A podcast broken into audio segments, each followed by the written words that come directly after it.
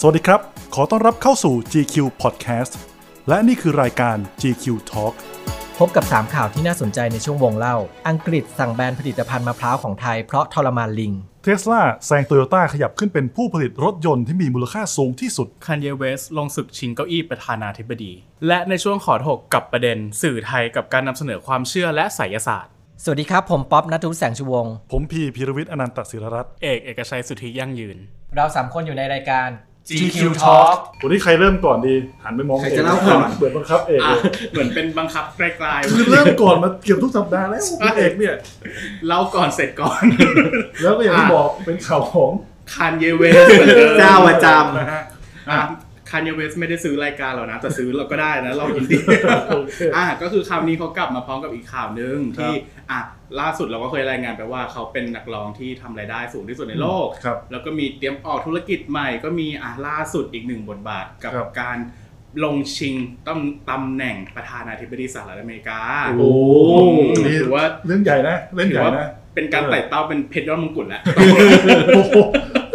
มันเหมือนธุรกิจอะไรสักอย่างใช่เพราะว่าก็คือเจ้าตัวเนี่ยได้ออกมาประกาศผ่านทาง Twitter เมื่อวันเสาร์ที่ผ่านมา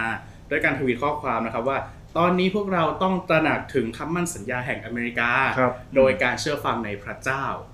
เพราะว่าเพื่อเป็นการรวมวิสัยทัศน์ในให้เป็นหนึ่งและการร่วมสร้างอนาคตของเราดังนั้นผมจะลงสมัครตำแหน่งประธานาธิบดีสหรัฐอเมริกาเอกลงเองก่อนเหมือนอิมราเลยนั่นแหละแล้วก็ปิดท้ายด้วย #2020 Vision ซึ่งพอทวิตปุ๊บโอ้โหแน่นอนครับเป็นกระแสไปทั่วโลกกระแสตอบรับทั้งแบบทั้งดีและไม่ดีแหละแน่นอนแล้วก็บางคนก็คือไอการประกาศออกมาครั้งนี้เนี่ยเพียงไม่กี่วันหลังจากที่เขาปล่อยตัวอย่างเพลงออกมาเพลงของอัลบั้มใหม่แล้วชื่ออัลบั้มใหม่เขาเนี่ยก็คือ Ghost Country เหมือนมีคีย์เวิร์ดคำว่า Ghost เข้ามาเหมือนอาจจะโปรโมทอัลบั้มใหม่หรือเปล่าก็ไม่รู้แต่แน่นอนว่าพอประกาศไปปุ๊บก็มีเสียงฮือฮาแน่นอนแหละได้ไปแล้วทั่วโลกแล้วต่อมาก็คือหมายถึงคนชื่อเสียงคนมีชื่อเสียงต่างๆก็ออกมาให้การสนับสนุนแน่นอนเลยครับ Elon Musk เจ้าพ่อเทคโนโลยีของเรานั่นเองหลังจากใช่ที่พอเขาเพิ่งมีการถ่ายรูปคู่กันไปเมื่อไม่นานมานี้แล้วก็ถ้าไปซูมดูรูปคู่เขาดีๆเนี่ยจะเห็นเป็นเงาอยู่ในกระจกซึ่งคือกรามส์ภรรยาเป็นคนถ่ายรูปให้นั่นแหละก็เลยพอเขาเหมือนเป็นคู่ซีกันแล้วเนี่ยอีกคนหนึ่งก็ที่ปฏิเสธไม่ได้ว่าต้องเป็นส่วนซัพพอร์ตสำคัญเขาก็คือคิมคาร์ดาเชียนภรรยาของเขาจะได้เป็นสุภาพสตรีหมายเลขหนึ่งไหมทุกคนก็เลยแบบเอ๊ยยังไงนะเพราะว่าคือตอนพอเขาประกาศออกมาปุ๊บเนี่ยก็ไม่ได้มีแผนออกมาชัดเจนว่าเจ้าตัวต่อไปเนี่ยเขาจะต้องทำยังไงต่อไปเพราะว่าการเลือกตั้งของประธานาธิบดีสหรัฐอเมริกาเนี่ยจะมีขึ้นอีก4เดือนข้างหน้านี้ใช่แล้วก็เพราะว่าขั้นตอนการทำเนี่ยเขาจะต้องลงทะเบียนกับ Federal Election Commission หรือว่าคณะกรรมการการเลือกตั้งอเมริกาหรือว่ากกต.นั่นเองคือเขาเพราะว่าพอเขาต้องลงทะเบียนเสร็จปุ๊บเนี่ยเขาต้องนำเสนอแคมเปญหาเสียงและการเลือกตั้งทั้งหมดที่เขาจะทำแล้วก็รวมถึงการล่ารายชื่อผู้สนับสนุนให้ทันก่อนเดือนพฤศจิกายนนี้แล้วมันก็มีอีกหลายขั้นตอนมากในการลงเลือกตั้งของอเมริกาที่มันมีความซับซ้อนมากซึ่งคนก็เลยบอกว่าเขาจะทำทันหรอเพราะมันอีกไม่กี่เดือนเท่านั้นเองและที่สำคัญเนี่ยมันคืออันนึงที่เขาพลาดไปแล้วก็คือการลงชื่อสมัครเป็นผู้สมัครแบบอิสระในหลายๆรัฐเนี่ยคือมันเลยกำหนดไปแล้วดังนั้นเขาเลยไม่สามารถลงได้แล้ว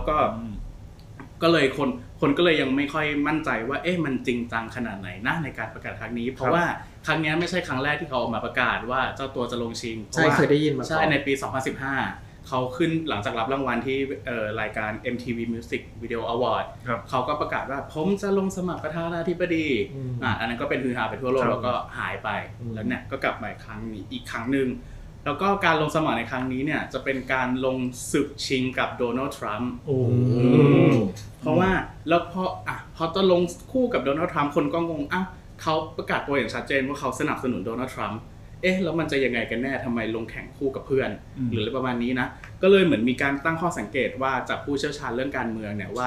หรือว่าจริงๆแล้วมันจะเป็นแบบแผนซ้อนแผนเป็นการแบบพลิกหรืออะไรยังไงเพื่อเป็นการแบบดุลเสริมอำนาจลับเพื่อให้โดนัลด์ทรัมป์ดำรงตำแหน่งต่อในสมัยที่2หรือว่ายังไงก็ตามก็ต้องรอดูต่อไปว่า เขาจริงจังกับข่าวนี้ขนาดไหน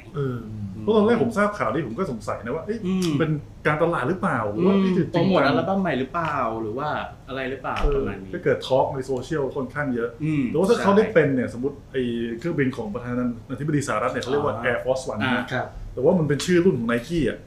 ถ้าเกิดเขาได้เป็นอะไร Yeezy มัน Adidas นะก็ได้เปลี่ยนชื่อ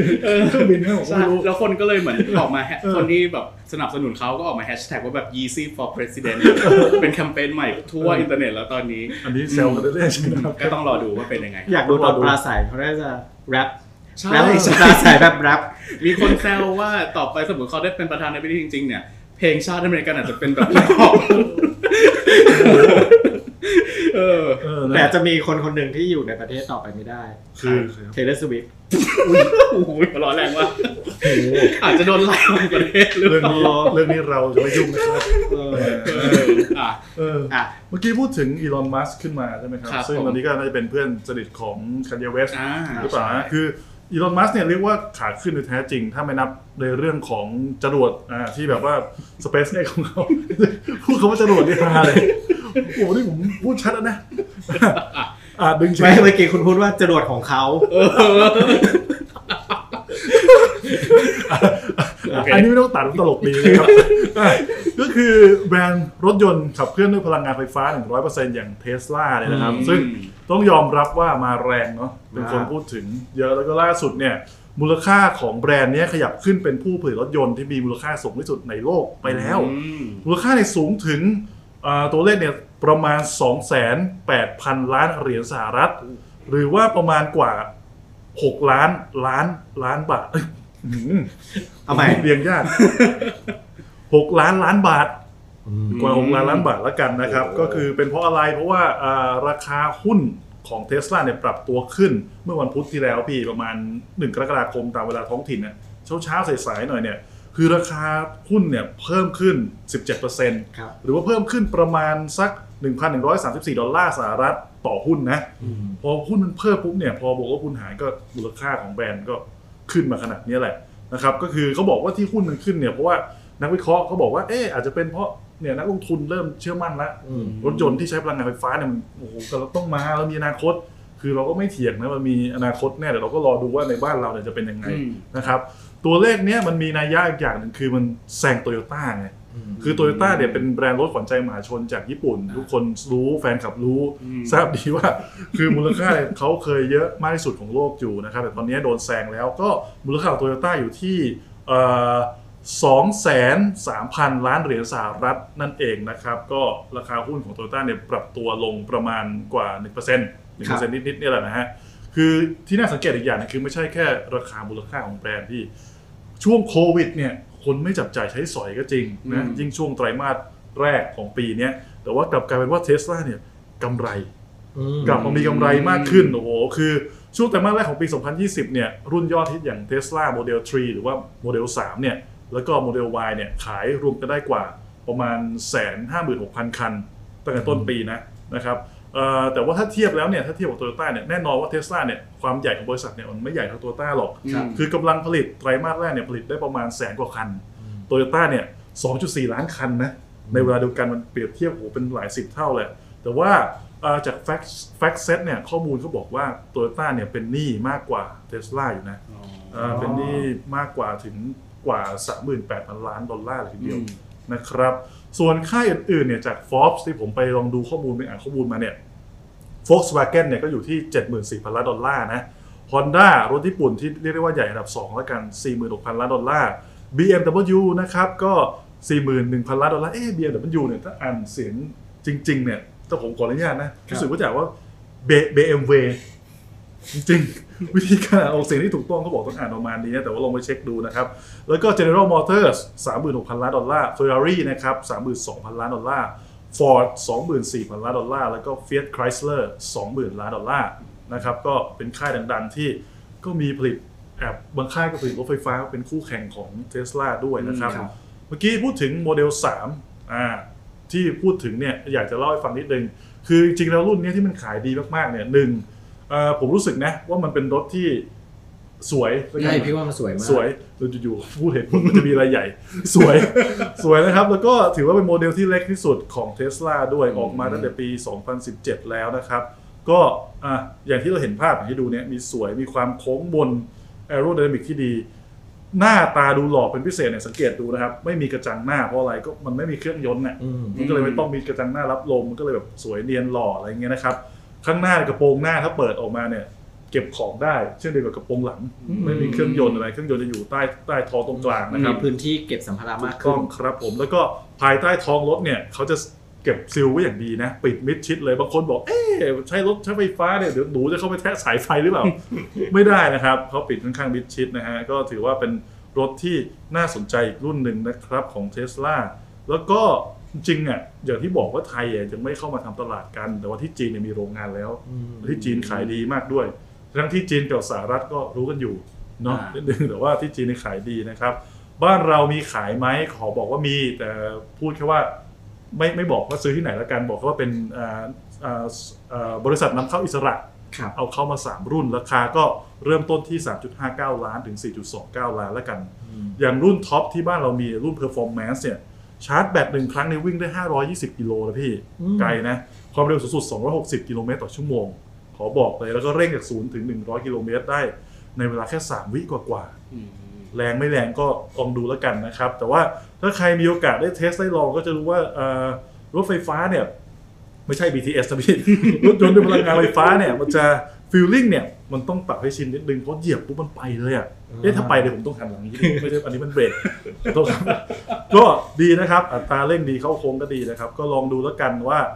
บ้านเราจะรองรับได้รถไฟฟ้าได้เต็มที่เมื่อไหร่อย่าง Tesla ที่เข้ามาก็ต้องยอมรับว่าอย่างโมเดล3เนี่ยหลายฟังก์ชันยังใช้งานได้ไม่เต็มที่แหละมันก็ต้องรอของว่าบ้านเรามันอาจจะรับรองเต็มที่แต่สวยเสน่ห์อย่างที่ผมชอบคือต้องเห็นหลังคารถเขาเนี่ยนะแบบว่าเป็นกระจกล่ายาวตั้งแต่ข้างหน้ารถลากไปจนถึงหลังรถเลยเหมือนเป็นแผ่นเดียวกันอ่ะดูไร้รอยต่อซึ่งมันมันนำเสนอเทคโนโลยีแล้วก็มีภาพลักษณ์ที่ค่อนข้างดีนะอะไรอย่างนี้นะครับสำหรับ Tesla ก็รอดูกันไปนะฮะว่าจะเป็นยังไงถึงฟังก์ชันที่ผมชอบมากจากที่เห็นนะมันตลกดีตรงที่ว่าคือไอ้ตรงหน้าจอนะพี่ตรงสกรีนทัชสกรีนนะมันควบคุมได้ทุกระบบเลยของ Tesla แล้วมันจะมีระบบที่แบบเป็นentertainment อย่างนึงที่ผมชอบมากพวกเกมเมอร์ถ้าเราเป็นเกมเมอร์เนี่ยมันมีเกมขับรถซึ่งใช้พวงมาลัยของ Tesla จริงๆแล้วก็ดูจอเท่านั้นยังไม่พอเนี่ยฟังก์ชันอีกฟังก์ชันนึงคือขออภัยนะครับขอแซว Tesla หน่อยไม่รู้ทำมาเพื่ออะไรแต่คงทำมาเพื่อตลกๆอ่ะฟังก์ชันเสียงผายลมพี่คือสมมุติผมสั่งให้กดตดมาจากลำโพงซ้ายที่นั่งซ้ายอ่ะแปดอย่างเงี้ยเอาคุณเอกเนี่ยผมเอาคุณเอกได้เลยอะไรเงี้ยมีช่างคิดนะช่างคิดนะฮะแล้วก็ลองดูนะครับเทคโนโลยีที่ล้ำแล้วก็เรียกได้ว่าโกคลีนแล้วกันนะครับก็ถ้าพี่ป๊อปมีเงินทุนพี่ก็น่าลองนะพี่ชอบมันสวยดีนะแต่พี่เชื่อว่าภายใน10ปีเนี่ยครับน่าจะมาเมืองไทยอย่างเป็นทางการเพราะว่า1นวัตกรรมรถไฟฟ้าเนี่ยคนก็ต้องสนใจอยู่แล้วเพราะว่ามันเป็นสิ่งที่ใหม่แล้วก็ประหยัดรักโลกด้วยใช่ก็รู้เรื่องต่อไปนะฮะโอเคมาถึงพี่บ้างครับเป็นเรื่องราวของประเทศอังกฤษสั่งแบนผลิตภัณฑ์ที่เกี่ยวข้องกับมะพร้าวของไทยเนื่องมาจากบอกว่าเป็นการทรมานแรงงานลิงคุณประกิตเราครับเรื่องมันมีอยู่ว่าเมื่อไม่นานนี้เองซูเปอร์มาร์เก็ตและก็ห้างสรรพสินค้าต่างๆชื่อดังของประเทศอังกฤษนะครับอย่าง Waitrose, Boots, Co-op แล้วก็ Morrisons เขาสั่งให้เก็บผลิตภัณฑ์ต่างๆที่เกี่ยวข้องกับมะพร้าวออกไปจากเชลฟ์ทั้งหมดเลยในทุกสาขาไม่ว่าจะเป็นน้ำมะพร้าวกะทิกึ่งสำเร็จรูปน้ำมันมะพร้าวหรือผลิตภัณฑ์อื่นๆที่เกี่ยวข้องกับมะพร้าวทั้งหมดซึ่งมาจากประเทศไทยย้ำนะฮะเฉพาะที่มาจากประเทศไทยซึ่งจริงๆเขาระบุแบรนด์มาเลยว่ามีอยู่2แบรนด์ที่มาจากประเทศไทยนะครับทั้งนี้ก็เพื่อตอบสนองการรณรงค์ของกลุ่มองค์กรพิทักษ์สัตว์หรือที่รู้จักกันในชื่อพีต้าที่เป็นสวนสัตว์ที่มีคิงคองเรื่องพาต้าครับสบายใจแล้วซึ่งออกมาประท้วงว่าผลิตภัณฑ์เหล่านี้ มาจากการทรมานสัตว์ครับซึ่งสัตว์ที่ว่าเนี่ยก็คือลิงลิงที่เราเติบโตมาเราก็เห็นลิงเนี่ยในการปีนขึ้นไปเก็บลูกมะพร้าวใช่ไหมเขาบอกว่าการที่ให้ลิงเก็บลูกมะพร้าวเนี่ยเป็นการใช้แรงงานสัตว์แบบผิดเป็นการทรมานนะครับโดยพีต้าระบุว่าที่ประเทศไทยเนี่ยมีสวนมะพร้าว8แห่งที่ใช้ลิงกังเขาเปรียบเทียบคำนี้เลยบอกว่าใช้ลิงเหมือนกับเป็นเครื่องจักรเก็บมะพร้าวเขาบอกว่าลิงตัวหนึ่งเนี่ยสามารถปีนเก็บลูกมะพร้าวได้วันละ 1,000 ลูกเยอะขนาดนั้นเลย1ตัวอันนี้ข้อมูลของพีต้านะในข่าวได้วันละ 1,000 ลูกเมื่อเทียบกับแรงงานคนจะเก็บได้แค่วันละ80ลูกแล้วก็นั่นแหละเขาระบุมาอย่างนี้ซึ่งผลจากการเรียกร้องของพีต้าเนี่ยทำให้มีร้านค้าและซุปเปอร์มาร์เก็ตต่างๆในอังกฤษมากกว่า 15,000 แห่งร่วมรณรงค์เรื่องนี้แล้วก็นำผลิตภัณฑ์ทั้งหมดที่เกี่ยวข้องกับมะพร้าวจากประเทศไทยเนี่ยออกไปทั้งหมดจากเชลฟ์ทันทีครับพอข่าวนี้ออกมาเนี่ยคุณแครีไซมอนส์ซึ่งเป็นคู่มั่นของนายกรัฐมนตรีบอริสจอนสันก็ออกมาทวีตสนับสนุนเรื่องนี้แล้วก็บอกว่าเรียกร้องให้ห้างสรรพสินค้าอื่นๆที่ยังไม่อยู่ในลิสต์นะก็คืออย่างเช่น Tesco หรือ Sainsbury หยุดขายผลิตภัณฑ์เหล่านี้ด้วยเช่นกันก็คือพยายามบอกว่าที่อื่นก็ต้องหยุดขายด้วยนะมากไปกว่านั้นอีกทั้งนี้พีต้าก็ยังบอกว่าผลิตภัณฑ์มะพร้าวจากประเทศอื่นๆอย่างบราซิลโคลัมเบียฮาวายเนี่ยเขาใช้วิธีการเก็บมะพร้าวด้วยเครื่องจักรหรือว่าแรงงานคนไม่ได้ใช้แรงงานจากลิงก็เลยคิดว่าประเทศไทยเนี่ยมันไม่ควรที่จะทำแบบนี้แล้วเขาก็ยังบอกอีกว่าประเทศไทยเนี่ยนอกจากใช้ลิงเก็บมะพร้าวแล้วเนี่ยยังมีโรงเรียนฝึกลิงที่ให้มีการขี่จักรยานเล่นบาสเกตบอลอันนี้คือแปลมาจากของพีต้าเลยนะต่างๆซึ่งพี่ว่าเขาเห็นละครลิงอะไรอย่างเงี้ยแหละที่ให้นักท่องเที่ยวมาชมมาดูอะไรอย่างเงี้ยเขาบอกว่านี่แหละมันเป็นการทรมานสัตว์ทั้งสิ้นเรื่องราวก็มีอยู่ประมาณนี้คุณเอกกับคุณพีคิดว่ายังไงคือ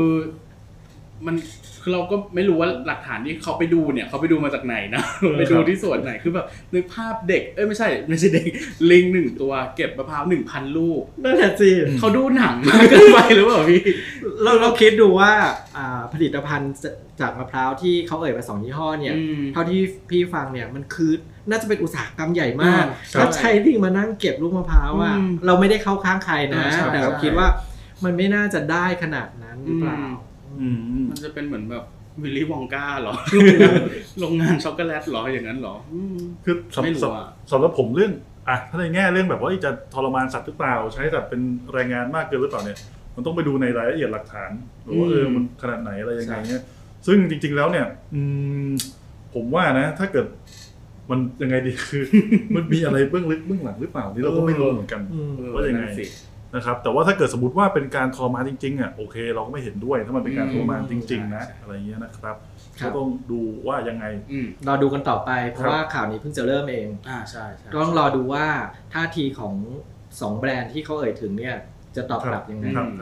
เพราะเขาก็สูญเสียมูลค่าไปค่อนข้างเยอะคิดดูสิเมื่อกี้ที่เอ่ยชื่อมาคือ 15,000 แห่งทั่วอังกฤษและยังจะมีการเรียกร้องมากขึ้นไปกว่านี้อีกเขาต้องเสียมูลค่ามากไปกว่านี้นะฮะยังไงก็ชาวลพบุรีก็ถ้าเห็นข่าวนี้แล้วรู้เรื่องข่าวนี้ก็อาจจะแบบลิงอาจจะตกงานไปช่วงต่อไปกันดีกว่าครับเอาละครับขอต้อนรับเข้าสู่ช่วงขอโทษ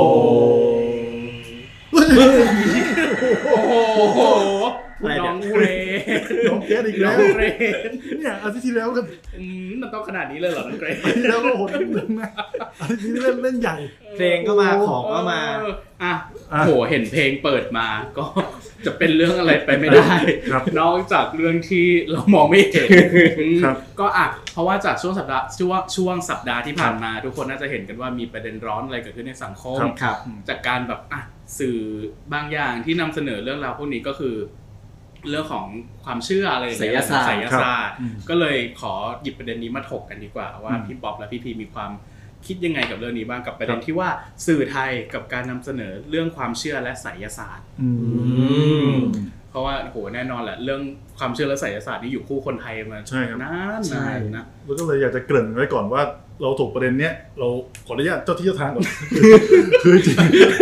เราไม่ได้ลบหลู่แน่นอนนะครับผมไม่ลบหลู่ครับเราไม่ได้ลบหลู่แต่พูดเสร็จปุ๊บเราหัวล้อใส่เราพูดในแง่ของสื่อที่มาเป็นรูปแบบสื่อนะครับถ้าจะเห็นเลยว่าเอ๊ะมีพิธีกรเพิ่มเป็น4คนอะไรเงี้ยช่วยส่งวงและส่งมาด้วยโอ้โหตุ๊กตาหมีเมื่อกี้ยังตกใจอยู่เลยอ่ะเริ่มยังไงดีเอกว่าอ่ะของอย่างสำหรับเอกเนี่ยแน่นอนว่าติดตามข่าวมาในช่วงที่ผ่านมาใช่มั้ยมันก็จะเป็นช่องของสื่อบางสื่อออนไลน์บางรูปแบบนั่นแหละพูดอย่างนี้ละกันที่แบบว่าหยิบความเชื่อแล้วอ้างอิงประวัติศาสตร์ที่ผ่านมาแต่ว่ามีการบิดเบือนแล้วก็อาจจะชักจูงไปในทางที่แบบอีกแบบนึงอ่ะที่มันคนละเวกับเรื่องจริงเลยอะไรอย่างเงี้ยเราก็อาจจะทำให้คนมีรับสารแบบผิดไปแล้วก็กลายเป็นแบบมันก็กระทบกับทุกฝ่ายเลยอย่างเงี้ยเท่าที่เอกรู้สึกนะซึ่งก็คือแบบเหมือนเขาพูดอะไรก็ได้ป่ะเพราะว่าอ่ะมันไม่มีใครมาพิสูจน์อะไรได้เพราะว่าคนตายพูดไม่ได้ใช่ประมาณนี้จะพูดถึงเรื่องสิ่งที่เรามองไม่เห็นนะพี่เนาะแล้วก็สิ่งที่เรายังพิสูจน์ไม่ได้เนี่ยมันเป็นเรื่องที่อยู่ในความสนใจของทุกคนอยู่แล้วแหละไม่ใช่แค่คนไทยหรอกแบบทั่วโลกก็ชอบเหมือนกันนะก็จริงถ้ามองในแง่ที่แบบย้อนไปแต่เด็กๆโหเด็กๆเลยพี่ผมว่าพี่ป๊อปณัฐวุฒิต้องทันอยู่แล้วแหละคือไม่ใช่อย่างนี้นะพี่แต่ยังรายการอย่างเมื่อก่อนมีรายการนึงตอนเด็กๆแบบน่ากลัวอะไรมืดๆนั่นแหละมีรายการนึงแล้วก็อีกรายการนึงชมรมอะไรสักอย่างนี่แหละซึ่งก็เป็นรายการที่เรารู้สึกว่าเอ้ยมันสร้างความบันเทิงมั้ยให้กับเราในแง่ความบันเทิงเนี่ยผมรู้สึกว่าโอเครายการที่นำเสนอเรื่องเกี่ยวกับผีหรือว่าไสยศาสตร์เรื่องความเชื่อมันทำให้เราแบบรู้สึกเอนจอยกับมันได้เหมือนแบบยิ่งกลัวยิ่งสนุกอ่ะเหมือนเราขึ้นรถไฟเหาะยิ่งเสียวยิ่งหวาดเสียวมันก็ยิ่งสนุกอ่ะใช่ไหมเสียวยิ่งสนุกอะไรเงี้ยรถไฟเหาะที่เขาเองตายแล้วทีเนี้ยพอมาในช่วงปัจจุบัน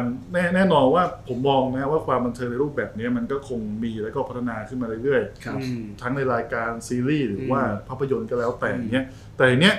ที่พอคนดูมากๆขึ้นติดตามมากขึ้นเกิดรู้สึกว่าอินมากขึ้นอย่างเงี้ยมันก็เป็นเรื่องดีกับรายการแล้วก็เป็นเรื่องของความบันเทิงของผู้ชมแหละแต่ว่าข้อมูลที่อ้างอิงจากข้อเท็จจริงทั้งหลายเนี่ยถ้ามาอยู่ในรายการแล้วมันไม่ใช่ข้อมูลที่ถูกต้องมันบิดเบือนไปอย่างเงี้ยมันก็อาจจะทำให้แบบเราคนที่ชอบเนี่ยเชื่อไปทางที่ผิดๆก็ได้ซึ่งไม่รู้ว่าจะส่งผลยังไงนะเหมือนกับว่ามันเป็นเรื่องของความศรัทธาแล้วชอบด้วยแล้วปฏิบัติตามเชื่อมั่นว่าอย่างนั้นอะไรเงี้ยแล้วแหมมันก็เกินความบันเทิงไปแล้วมันก็ใช่มันจะอย่างเรื่องความบันเทิงกับเรื่องความเชื่ออย่างเงี้ยเอกว่าถ้าเรามองไอ้สื่อเรื่องแบบพูดผีวิญญาณอะไรอย่างเงี้ยเป็นในเชิงของความบันเทิงอ่ะมันก็ได้ใช่ไหมแบบดูเพื่อเสพเพื่อความแบบกลัวแล้วสนุกแล้วอะไรก็ตามแต่ถ้าเมื่อไรก็ตามที่มันเริ่มมีความธุรกิจเข้ามาเกี่ยวข้องอย่างเช่นแบบพัฒนาข้ามไปเครื่องรางของขลังเดี๋ยวมีการแบบเช่าบูชาอะไรอย่างเงี้ยซึ่งมันเริ่มมีจำนวนเงินเข้ามาเกี่ยวข้องเอกว่ามันไม่ได้เพื่อความบันเทิงแล้วมันเริ่มเป็นแบบธุรกิจการหาเงินกับการหากินกับเรื่องพวกนี้แล้วเนี่ยซึ่งจริงๆบีเห็นบ่อยมากเรื่องการหากินกับความเชื่อของคนเนี่ยโดยเฉพาะคนไทยเนี่ยที่ค่อนข้างที่จะเชื่อเรื่องพวกนี้เนาะก็เป็นสิ่งที่น่ากลัวพี่ว่าอย่างที่พี่ยกตัวอย่างเรื่องที่มันมีรายการที่เล่าเรื่องผีบ้างหรือว่าเป็นละครที่เป็นเรื่องเกี่ยวกับเรื่องผีเรื่องเขย่าขวัญสยองขวัญอะไรอย่างเงี้ยมันก็เห็นชัดเจนเลยว่านั่นคือละครเรื่องที่แต่งมาพี่ว่าเส้นแบ่งระหว่างเรื่องจริงกับเรื่องแต่งเนี่ยสำคัญตอนนั้นน่ะเราดูเพราะว่าเราสนุกกับมันเพราะมันเป็นเรื่องที่สร้างขึ้นมา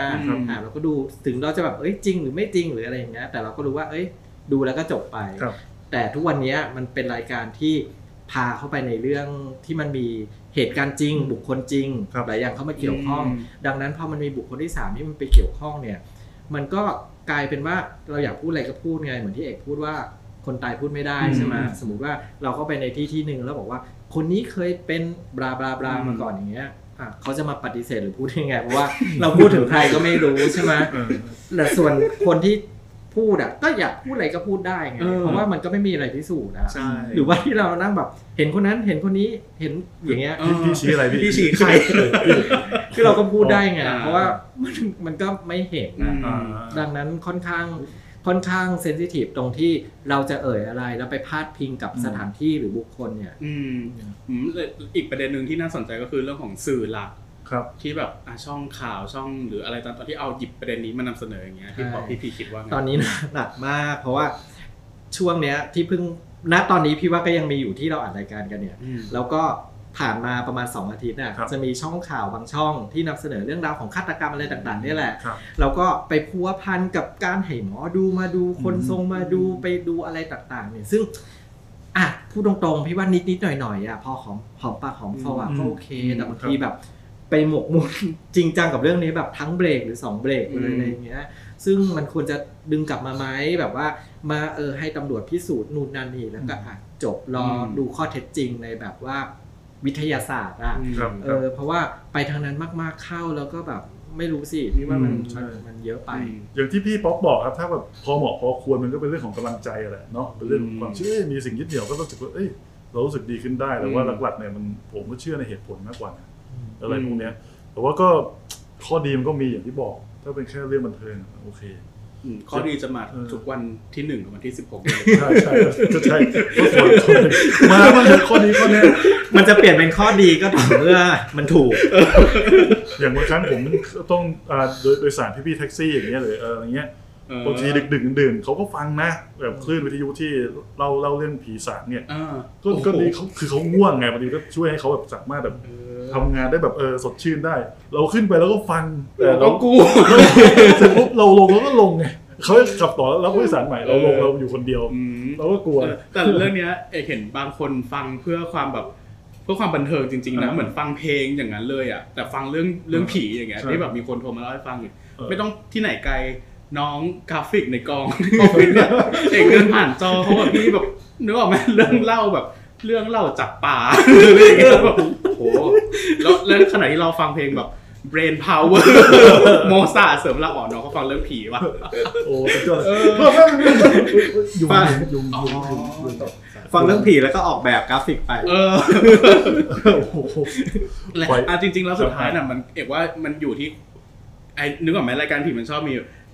โปรดใช้วิจารณญาณในการรับชมซึ่งเอกว่าสื่อเองอ่ะก็ใช้วิจารณญาณในการนำเสนอด้วยเหมือนกันมันต้องทั้งคู่แหละก็ควรจะโยนภาระให้คนดูอย่างเดียวเอกว่าก็ไม่โอเคนะมันต้องแบบช่วยกันทั้งสองฝ่ายพี่ว่าบางทีมันเกิดจากการที่อ่ะเขาเริ่มทำแล้วมันสนุกไปเรื่อยๆมันก็เกินขอบไปเรื่อยๆอ่ะดังนั้นต้องถอยกลับมาคือพี่ว่ามันก็ไม่ถึงขั้นที่จะต้องไปแบนรายการหรืออะไรต่างๆที่คนที่ทำรายการอะไรเกี่ยวกับเรื่องไสยศาสตร์อยู่นะแต่ว่าถอยมาหน่อยแล้วอย่างที่บอกว่า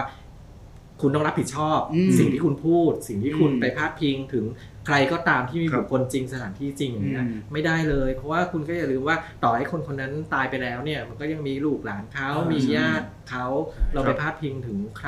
ครมาว่าญาติตระกูลเราว่าเป็นอย่างนั้นอย่างนี้เราก็ไม่ยอมใช่ไหมใช่หรืออย่างคดีล่าสุดอย่างเงี้ยที่อ่ะคดีฆาตกรรมที่เกิดขึ้นอย่างเงี้ยคืออ่ะแน่นอนว่าคนที่เสียก็คือเสียไปแล้วแต่ว่าคนที่ต้องมารับผลกรรมจากสื่อพวกเนี้ยก็คือครอบครัวที่ยังมีชีวิตอยู่เราต้องโดนแบบพวกทรงเจ้า พระอาจารย์แบบหรืออะไรก็ตามแต่มาพูดว่าแบบเขาถูกคนนั้นถูกฆาตกรรมอย่างงั้นเสียชีวิตอย่างนี้ซึ่งแบบนึกถึงหัวอกคนที่เป็นที่ยังอยู่เราต้องฟังเรื่องพวกนี้แล้วไม่ใช่แค่วัน2วันนะนี่คือประมาณเกือบ2เดือนแล้ววันที่นำเสนอข่าวนี้แล้วพวกคนพวกนี้ก็มาเรื่อยๆเลยนะถึงแบบครอบครัวเขาบอกเลยว่าไม่รับฟังอะไรพวกนี้แล้วนะก็ยังแอบมาแบบมาที่บ้านหรืออย่างล่าสุดอ่ะเอกฟังข่าวเมื่อวันก่อนแบบวันพระพ่อแม่เขาก็อ่ะไปวัดไปทำบุญ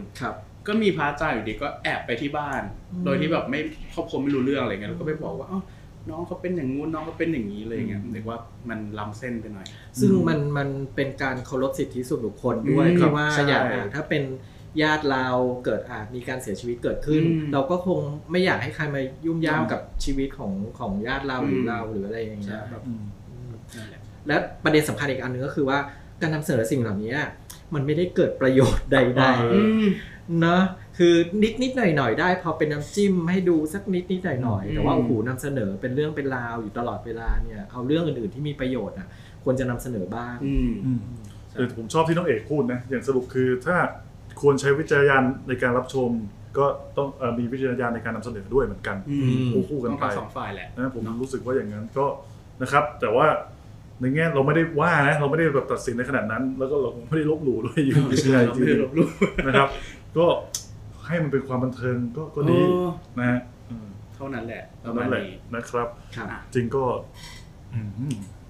มันก็แล้วแต่คนเนาะว่าจะคิดยังไงแต่ก็อยู่ในความพอดีแหละเริ่มมองซ้ายมองขวาว่าจะมีอะไรหล่นอยู่นะเริ่มไม่ไว้วางใจโอ้นี่ถ้าแบบเหมือนเดิมเลยโปรดิวเซอร์เกรดของเราเดี๋ยวจะมีอะไรอีกไม่รู้อาทิตย์หน้าติดตามมีเซอร์ไพรส์หรือเปล่านะฮะอ่ะวันนี้เราลากันไปก่อนแต่ก่อนที่จะลาโอ้ยเกลียวเลยน้องเกรดถ้าเห็นมือสวยๆเข้ามาในเฟรมมีจ้าทรานิตยสาร GQ ฉบับใหม่ครับผมวางแผงแล้วเป็นหน้าปกเป็นเจเลอร์แล้วก็ด้านในของพี่พีฟีเจอร์ครับฟีเจอร์ก็มี5คนนะครับที่ไปพูดคุยมารับรองอ่านแล้ว Good Wife มีข้อคิดดีๆในการใช้ชีวิตให้อยู่ในโลกนี้ด้วยความคิดบวกๆอะไรนะครับมีใครบ้างเหรอผมเน้นแค่คนเดียวได้ไหมพี่คนเดียวได้ไหมไม่ได้เหรอไม่ได้สิโอ้ก็นะครับก็มีดร.เจนนิเฟอร์นะครับมีหมอเอลนะครับมีพี่ป๋อมแปมมีน้องต้นหลิวจากเพจเรรายวันแล้วก็มีซันเตอร์นะครับหลายท่านเนี่ยอาจจะพอจะคุ้นกับทั้ง 4-5 คนนี้แล้วนะครับก็ลองอ่านดูอ่านตอนเรื่องดูว่าเขามีวิธีคิดอย่างไรนะครับเป็นคอลัมน์ที่เติมพลังบวกให้กับทุกคนในช่วงนี้แล้วก็อยากให้ไปดูอีกอันนึงอย่างเมนแอดเวิร์กก็น่าสนใจนะครับเกี่ยวกับอ๋อใช่ผู้อ่านหนังสือเสียงให้คนตาบอดนะครับวันนั้นไปกับน้องโอ๊ตเคียร์ทีมแหละไปคุยกับอาจารย์น้องเอกครับที่น้องเอกเปิดผ่านมีรูปสาวคนหนึ่งขายาวๆอ๋ออันนี้เดี๋ยวให้ไปอ่านเองเพราะว่าเป็นนักกีฬาสาวที่เซ็กซี่มากนะครับแข่งกับดร.เจนนิเฟอร์นี่นะครับก็จะเป็นที่ผมไปสัมภาษณ์มานะครับก็เป็นอาสาสมัครที่อ่านสื่อเสียงให้กับคนตาบอดนะครับก็อยากให้ลองอ่านกันดูคืออาจารย์นิรุตเจียมจันยงนะครับก็เป็นอาจารย์ที่คณะสถาปัตยกรรมที่มหาวิทยาลัยราชภัฏสวนสุนันทานะครับเมื่อก่อนแกเคยมีเรื่องอะไรมีตำแหน่งถึงเป็นรองผู้ว่าการกีฬาแห่งชาติเลยนะเกษียณมา10 ปีแล้วก็แกอ่านตั้งแต่เกษียณนะครับที่ติ้งเมื่อกี้นี่โอ้ผมไม่ได้กดใช่ไหมหมดเวลาว่าผมไม่ปิดเสียงโทรศัพท์ก็ใครสนใจก็หาซื้อได้ตามแผงหนังสือทั่วไปหรือว่าแน่นอนFacebook ของเรากดสั่งซื้อออนไลน์ Facebook ได้ถ้าอยู่บ้านก็กดเข้ามาที่ Facebook Shop ของเราแล้วก็สั่งซื้อได้เลยครับจริงๆหลังไมค์ฝากซื้อผ่านพวกเรา3คนก็ได้ไม่บวกเพิ่มครับผมเอาของแหละครับก็ฝากนิตยสารกันด้วยครับผมแล้วก็ฝากติดตามในเพจFacebook Page GQ Thailand ของเราด้วยนะครับ Instagram แล้วก็ TikTok ด้วยนะฮะแล้วก็เน้นกันอีกทีนึงนะครับว่า Facebook Page GQ Thailand ของเราขายนิตยสารและนำเสนอคอนเทนต์ออนไลน์นะครับไม่ได้ขายหน้ากากไม่ได้ขายเสื้อเชิ้ตนะครับก็อยากให้ติดต่อให้ถูกช่องทางไม่งั้นคือเราก็ไม่รู้จะช่วยยังไงจริงครับคุณคือเวลามาถามว่าสั่งซื้อหน้ากากสั่งเสื้ออะไรคือมันไม่ใช่ที่เรานะครับก็อยากให้ถูกช่องทางนั่นแหละนะครับโอเคลากันไปแล้วกันครับครับผมสัปดาห์นี้เราลาไปก่อนครับสวัสดีครับสวัสดีครับขอบคุณที่ติดตามรับฟัง GQ Podcast ครับแล้วกลับมาพบกับรายการ GQ Talk ได้ใหม่สัปดาห์หน้าสำหรับวันนี้สวัสดีครับ